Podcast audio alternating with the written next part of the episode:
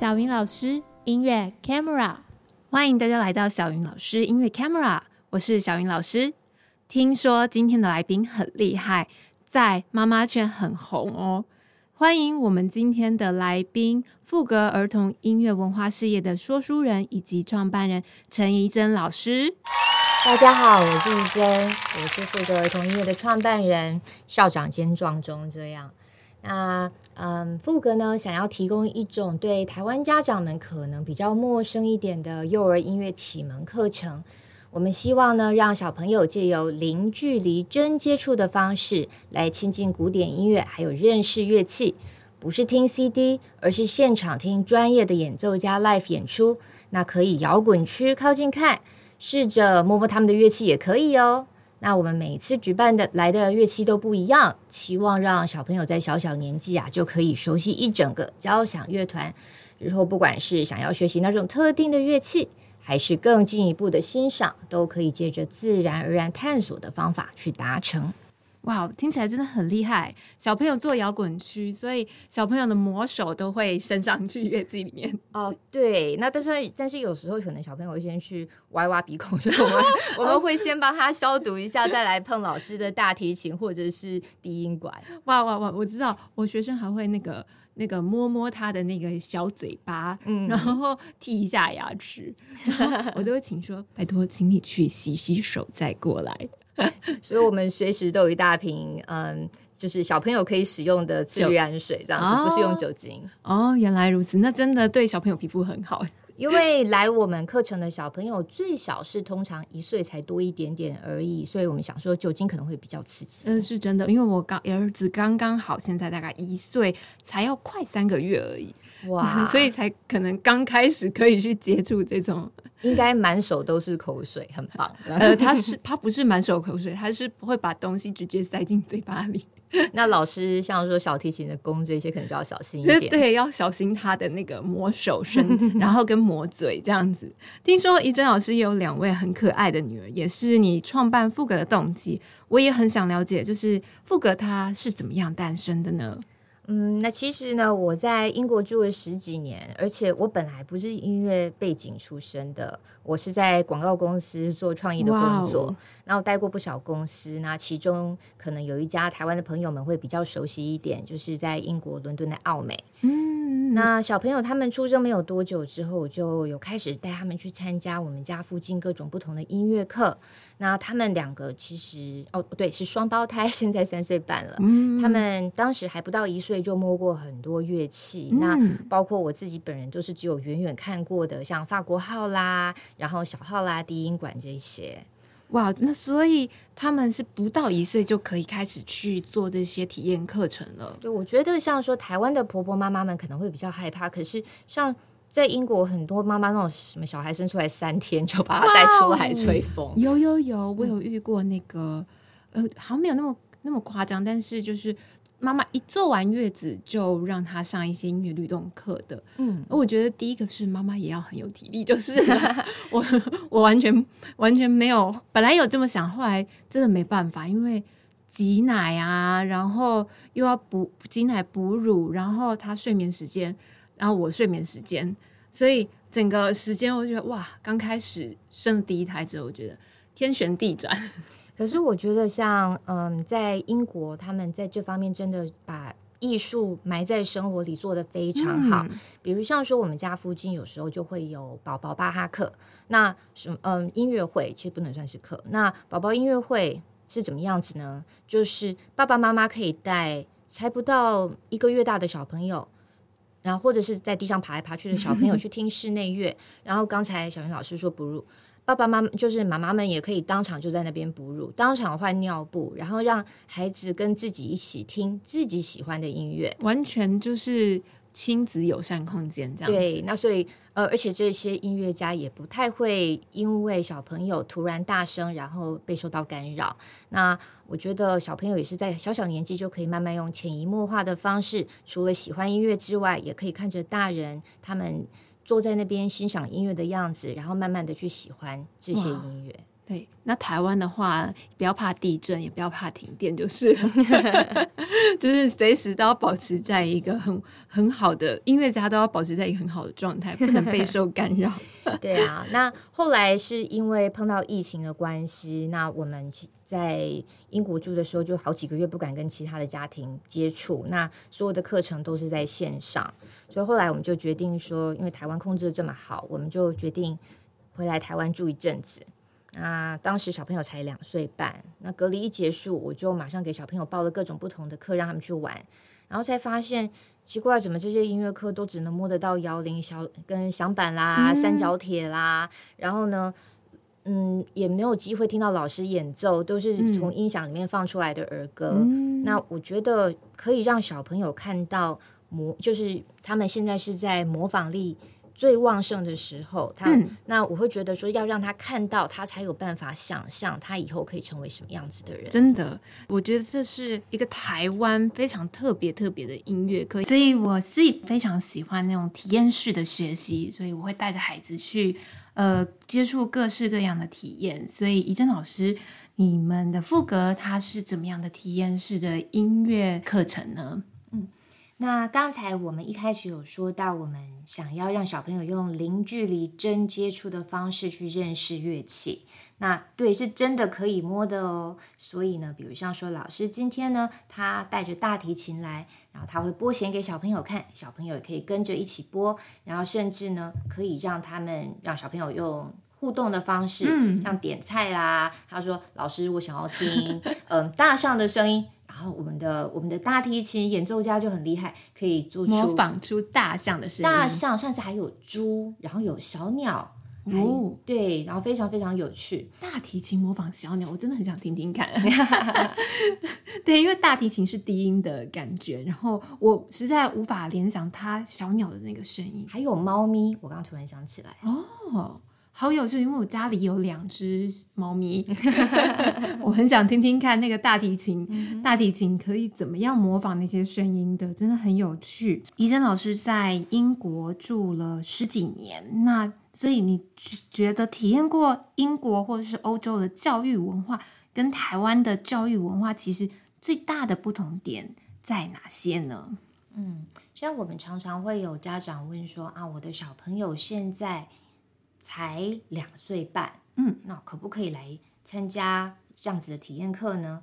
那我觉得很奇妙的是，因为像是我在英国大概看到都是两个月半就来了，两个月半，对，就是小朋友都很小很小就来，甚至甚至可能一个月，然后呢，在妈妈的腿上，然后呢，好了，应该算是怀里，然后就可以来听老师，然后呢。呃，拉小提琴，那他们有所谓的 baby bounce 的课程，就是可以随着节奏，然后让小朋友用这样子跳啊跳啊跳的方式在妈妈身上。嗯、那我觉得这是很棒的一件事情。真的真的，像我儿子就是那个体感非常强，他会自己 baby bounce，不是我帮他 baby，呃，我会帮他 baby bounce，但是他会自己 baby bounce，嗯、很厉害。我觉得这是 maybe 我自己我自己很有趣的是我在怀孕的时候就是。不断的起飞轮，因为我在我在猜他是不是在我肚子里面一直 baby bounce，所以他起来出来的时候就会自己自己做些动作，非常有节奏感。哎，对对对，他非常有节奏感，嗯、很有趣。对啊、那像是我知道台湾家长啊，跟其实跟外国的家长其实观念上应该有蛮大的不同，所以像台湾家长。会有什么样？你觉得会有什么不同的点呢？嗯，我觉得啊，像说可能是马拉松跟短跑选手的差别。嗯，那台湾家长感觉很怕会输在起跑点上，但是有时候我觉得这也不是台湾家长的错。我自己回来就常常接到电话说：“你害怕你的孩子输在起跑点上吗？要不要让他学英文？” 我就嗯，好像不用，他爸爸是英国人，你们可以挂掉了这样子。那。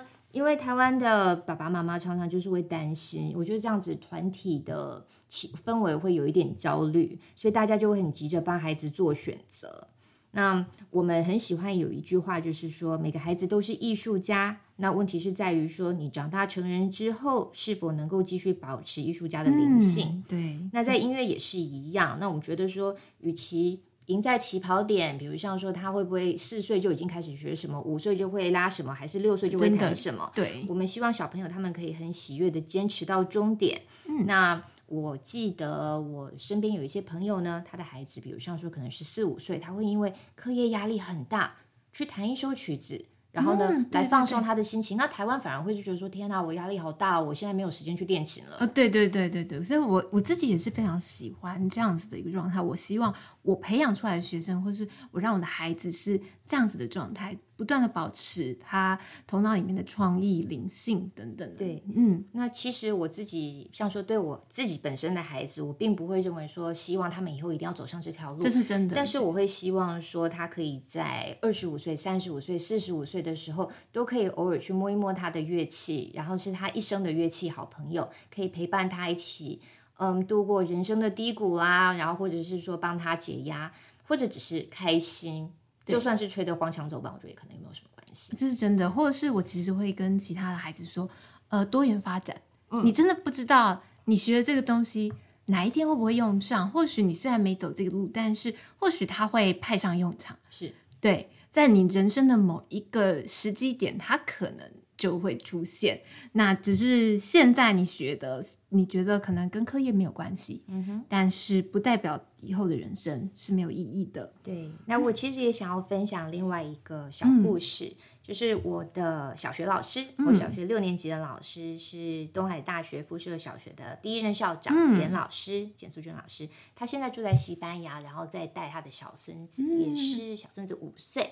那他发现西班牙人呢，有很多很多让小朋友欣赏或者体验古典乐的公共资源，很多免费的音乐会，然后都是在教堂啦、贵族府邸啦、行宫啦这种很有艺术氛围的地方。但是他们反而不鼓励幼童学乐器。他说六岁之前不鼓励，哦，因为他们不想要培养天才，他们想要有终身学习者。真的好感动哦，很感动。我我自己因为像我会看 Netflix，然后我最近很喜欢看一些欧洲的一些实景啊或什么的。我光是看到他们的建筑物，都会觉得哇，就是感感动。我不知道发自内心的那种感动，他们对于文物保持的那种呃热热情，嗯，跟我们或是。我甚至说，美国好了，真的是不太一样的一个尊重，对文物的尊重，对艺术的尊重，比较不会古籍自焚嘛。呃，我偷偷讲一下，顺便，我我妹妹是古籍修复系的，哇，那台湾对于那个古籍修复真的是，嗯、呃，就是会觉得。很可惜，其实留下这么多好东西。嗯、是啊，那在台湾是比较不容易找到行宫啦。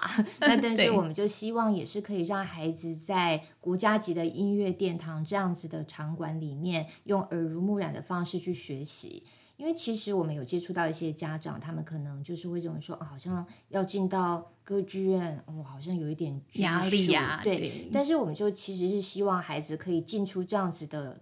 嗯，音乐殿堂好像是自家厅堂一样，他很习惯，他每个星期都来。然后下一次呢，他可能就会指着曾宇轩的海报问说：“妈妈，这个人是谁？我下次想要看他表演。”嗯，好棒哦，这个是一个很不错的艺术的引导方式。那想知道怡珍老师你自己对于副歌未来的期许？嗯，可能就是首先像刚才我们说的，欧洲这种艺术埋在生活里的心态带到台湾来，那。除了我们刚才说的场馆之外，我们有邀请青年演奏家来和孩子互动，所以让小朋友不是只是接触到管弦乐器，他们有机会看到一些很棒的音乐 role model，然后会可能会向往成为这样子的人，嗯，然后或者是买他们的票，不错不错，对呀，然后在古典音乐中可以得到自在而不是拘束，嗯，这真的很棒，因为我希望能够把古典音乐其实或者是各式各样的音乐更融入。